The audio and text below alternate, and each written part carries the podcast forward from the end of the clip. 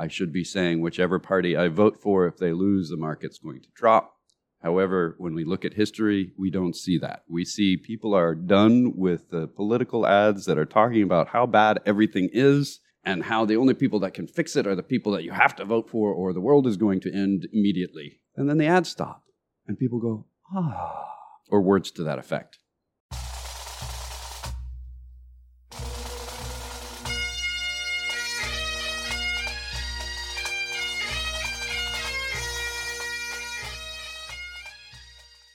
Once more unto the breach, dear friends.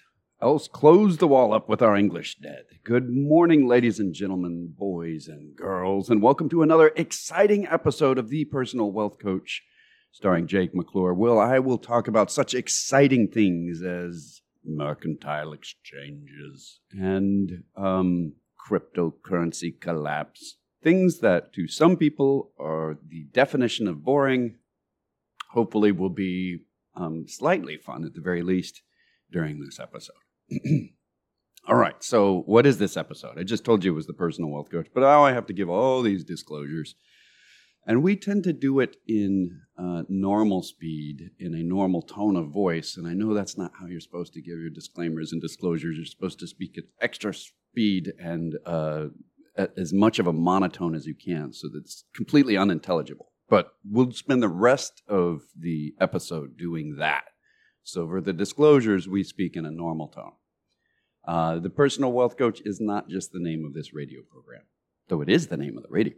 It's also the name of an SEC registered investment advisory firm. Now, that not coincidentally is the same firm that I work at. And generally speaking, my father's on the air with me too. Jeff had one of his children get married yesterday.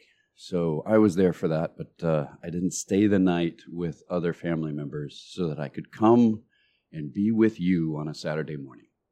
So he's usually on the air with me, and he's the other principal at the Personal Wealth Coach and SEC registered investment advisory firm. Now, what does that mean? Because the firm is registered with the SEC, is not intended to imply in any way that the government somehow has chosen us as their golden child, or any other child for that matter. Um, they tend to look at everyone in a very uh, harsh and skeptical manner, which is what they're supposed to do. Uh, they are regulators, and that's their job to regulate. So just because we're registered with them doesn't mean that they like us. Uh, it is something important to tell you because that's who you should complain to if I say some really stupid stuff on the. Wait, no, I do that all the time if I say things that are fraudulent on the there. How's that? so uh, the SEC doesn't give us a thumbs up. Got that one done. Um, the firm gives fiduciary investment advice. That's in the best interest of the client with all the fees disclosed, really easy to see, and all that good stuff. But I can't do that on the air. So, this program, even though I have to tell you that the firm is registered as a fiduciary, this can't be fiduciary advice on the air. There's all kinds of privacy concerns. If I'm telling you about your grandmother's social security number, somebody might be affected by that. So, this radio program is devoted to educational content. We don't accept money to do this program, nor do we pay for it. So, it's not a paid commercial program. Why do we do it then? It's a really good question. I've been doing this program for 24 years. My dad did it two years before that on his own. So the two of us have been doing this together for almost a quarter of a century. That's nuts. Why are we doing this? Well, there's some benefit to us as a firm. Obviously, if you listen to us and you determine after wading through uh, all of our speech that you wish to do business with us, you can. Now, I always ask people about their medication level after listening to a program like this and then coming and doing business with us. What, is, what are they thinking? But uh, they generally think it's a joke. Um, so, yeah, we get a benefit from it, but we don't pay for it. We don't get paid for it. We've been doing this a long time because something that I believe, and I'm positive that my father believes because I'm a result of it, is that the education of our populace needs to improve, particularly in the area of money, because we keep making bad mistakes all day long, every day. Uh, and the more we know about it, the more at least we can tell when we've made the bad mistake, even if we still make it. Uh, okay, so now I've said all but one of the disclosures. The last disclosure is that all of the information that we're giving you or I'm giving you today uh, come from sources that I deem to be reliable. Um, I am not looking at a backcountry blog sites to get this stuff. As often as possible, we're getting the news directly from the source. If a publication occurs, we tend to dig into where they got their sources. Does it mean it's right? No, we can't guarantee their information. And it's kind of like when we talk about the Chinese economy. They report a number, we go directly to the source, and yep, the number is correct. It is directly from the source in China. Does it mean that's the uh, correct number? Well, we'll probably tell you at the point that we don't trust it in those cases. So, those are my long winded disclosures. We're done with them. So, what's happened in the market? Oh, wait, there's a couple more. I'm bald. I have a beard. Sorry. Um, those are the last two disclosures. Next, what happened this week? um, in the market and in the broader world. We had elections this week. Uh, I, I recognize that if you're listening to this as a podcast or as a program, you're aware of that because otherwise you would not be listening. You're aware of what's happening around you. This is part of the reason why you listen to this program. It was a surprise to many of the pollsters.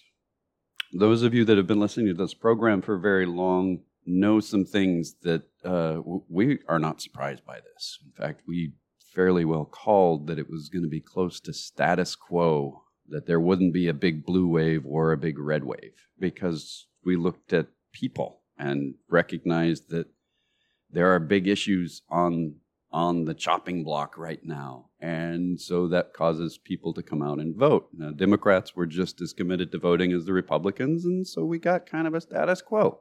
Usually, in the midterm elections of a first time elected president, you get whatever party, if they're in charge of the House, the Senate, and the presidency, they tend to lose the House and the Senate or just the House.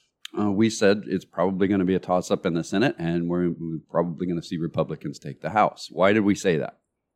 Because the Supreme Court has been making some decisions that are rather upsetting to the left end of the aisle.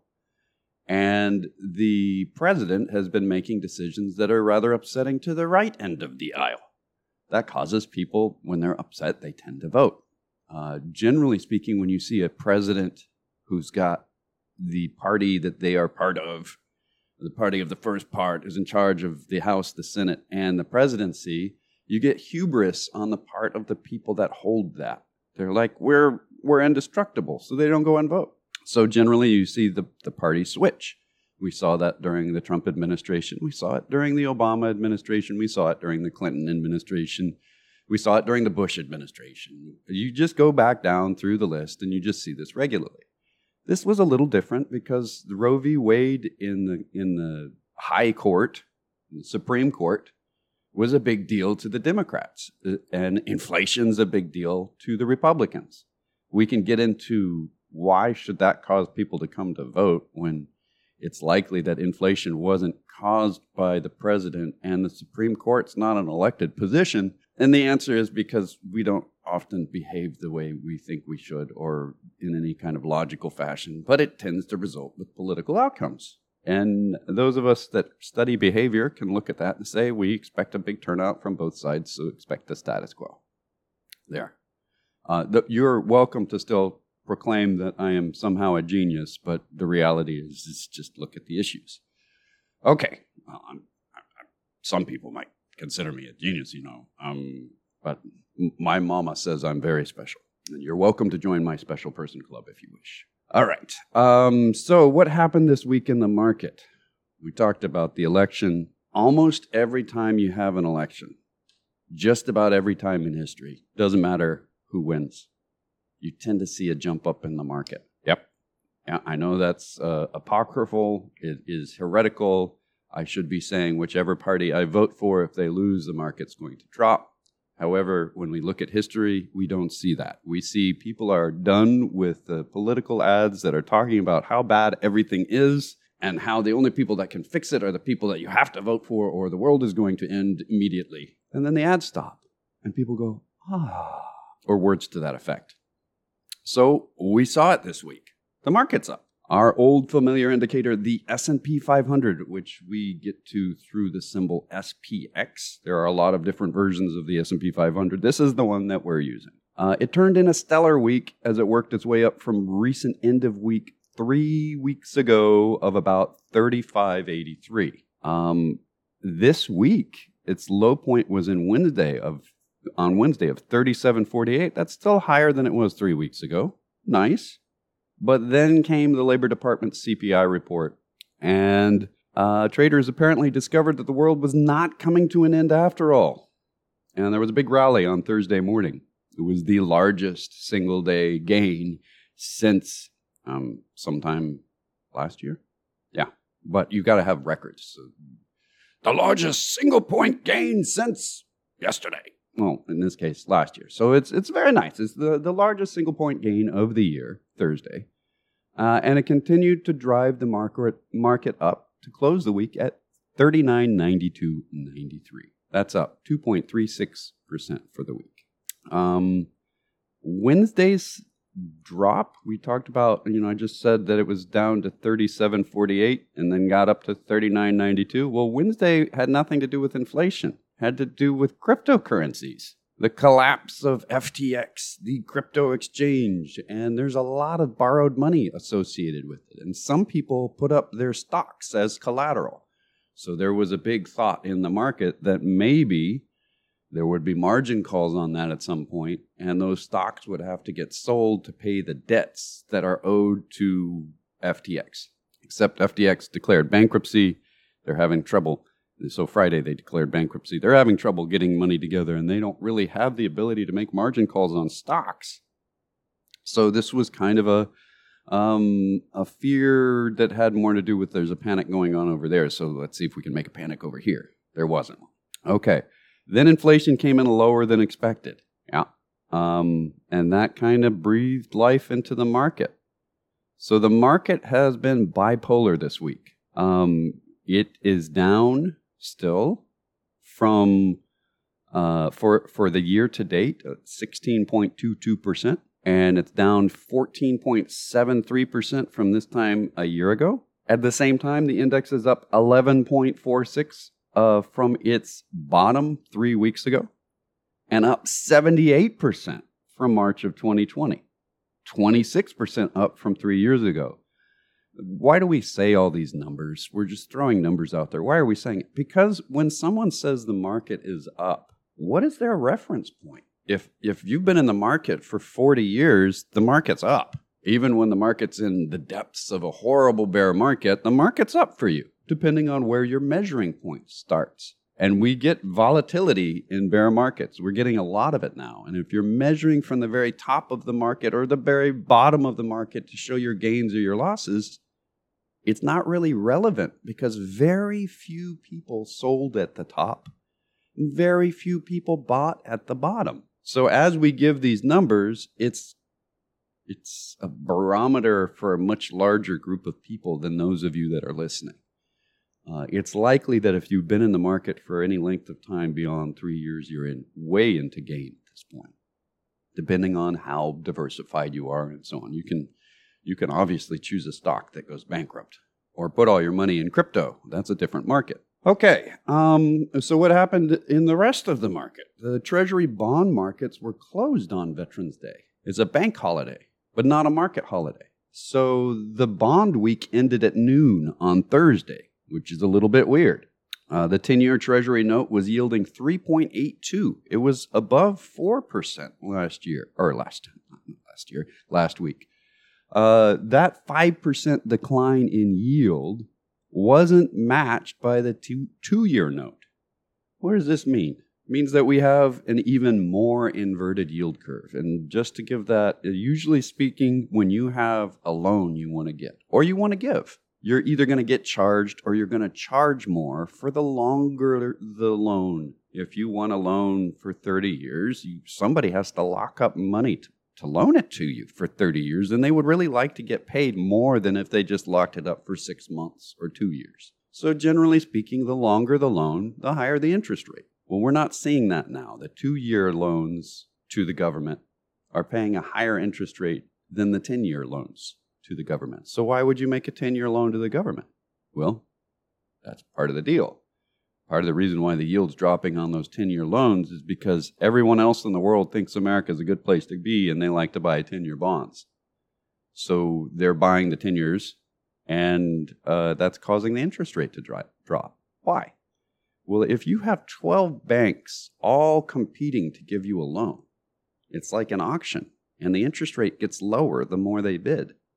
We have a lot of people on the planet trying to buy US treasuries. So they're buying the 10 year, even though they could get a shorter period, but they're looking around at Europe, at China, at the UK, heading quickly into recession. Russia already there, Eastern Europe really, really bad where's a good place to put your money? Well, they're dumping it into US treasuries. And when that happens at the 10 year point, you get interest rates going up. Now, at the two year point, people are buying less. The Federal Reserve is dumping a bunch of its two year notes into the market right now. And when it does that, it's selling its loan, which means there's less money to loan which causes interest rates to go up. That's where tech companies and big startups usually get their short term loans to pay payroll or to buy new equipment. So we're seeing layoffs in the tech sector directly related to this.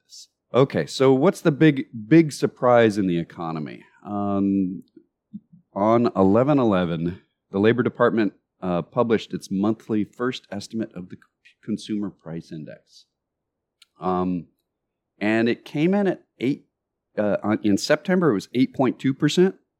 In June, it was 9.1%. These are not good numbers. The expectation was somewhere in the 8% range. But the first pleasant surprise with the, the 12 month top line inflation number came in at 7.7%. That's still not a great number, but it's better than 9%. And what's happening in Europe right now is 11%. So when we look at the core inflation numbers, our core number is well below expectations at 6.3%. That's still not good, but it's coming down from what it was. And we should expect to see more of that. I got a lot to talk about on that subject later, but that's going to wrap up the market for now. Um, one of the things that's happening in the big wide world, supply chain wise, the US and India are pledging closer economic times our, ties. Uh, Janet Yellen uh, was in um, was talking with the uh, uh Indian finance minister this week about uh, connecting our economies more and having a, a, more friendly and open relationship. Some of that is to get them off of the Russian boat and the other part is to uh, reinforce our ties as a counter to Chinese pushes into the market. Um, so, right now, that's on a really preliminary stage, but they're pledging closer ties. That usually comes with some kind of agreement later. Uh, I wouldn't be surprised to see India and the United States have some pretty good agreements coming out for free trade and so on. Whether that uh, leads to more problems in the future or not is it's less important than solving the problems of today politically. So um, that's going on. Uh, Rush, the Russian economy, since we're talking about you know getting them off the Russian boat, the Russian economy is shrinking at a massive rate. Uh, I was saying uh, not too long ago that the UK economy in the third quarter uh, dropped by about 0.2%. Um, that's not a very large drop, but it probably means that they're in a recession at this point. And the Russian economy is expected to have more like a 7% drop in the fourth quarter. That's dropped about four, so first quarter was down 4%, second quarter was down 4%, and the third quarter is likely to be down like 6%. Fourth quarter is likely to be down 7%. Whoa. Um, why is that? Well, be- for a lot of reasons. Um, big reasons being sanctions, other big reasons being uh, sanctions, and then other big reasons being a lot of their workforce has just been sucked up into the military. Long term, and we were talking about this during the pandemic, what's the long term cost of a lost life in an economy? And it's really big. Um, this is part of the reason why we were talking during the pandemic about who needs to get vaccinated or not vaccinated, what that means, what does it mean to the long term of an economy if you take someone who's a functional member of the workforce and remove them. We still have several mim- million people that are not in the workforce for COVID reasons. That's a big deal. Some people have long COVID, some people are just out because of COVID, some people don't want to come back because of COVID. And that's a measurable number it's not centered around, around the prime workforce age, though. In Russia, they're scooping up members of the prime workforce age and sending them off to really unproductive things for the economy, sending them to war. And their mortality rate in the Russian army is rather high at the moment. Really not a good thing. Uh, there's some good studies coming out on what's the long term impact to the Russian economy from the loss of so many of their younger people. There's a big chunk of their population that just got sucked up into the military 300,000. About 600,000 left the country. That's a million people or close to it that are no longer in the workforce, period, for Russia. Those 600,000 are going to go join the workforce in somebody else's country so the long term for Russia is not good. I mean, it was our their demographics are bad already. Their population has been shrinking. They have too few young people, and now they have fewer. So Russia is not, in my opinion, an emerging economy anymore. It is a de-emerging. It is a is a leaving economy, exiting economy. They are moving away from the things that we would consider growth orientation as far as education and so on. It's all going downhill there. Uh, China's got other issues. The lockdowns there, I've mentioned them, they're massively a problem to their production, which leaves us, we're still a growing economy. You know, we talk about um, the inverted yield curve as a recession indicator, the bear market is a recession indicator. Our employment numbers are incredibly strong. Our industrial numbers are really huge. We've got massive growth still going on there. At the same time, we have tech layoffs.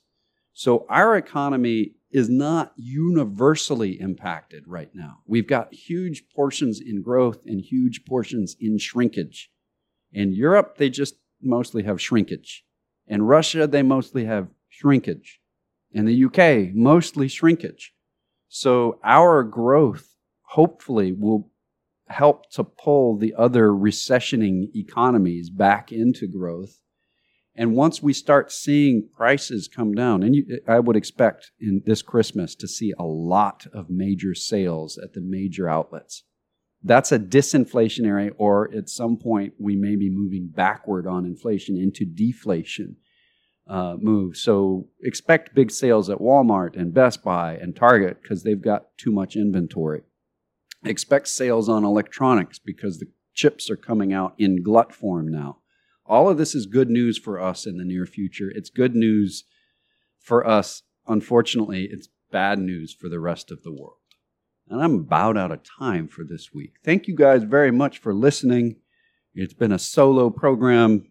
I really appreciate your interest and your questions. It really runs, uh, helps us run the program better to have questions based on what you guys want to hear instead of what we want to talk about.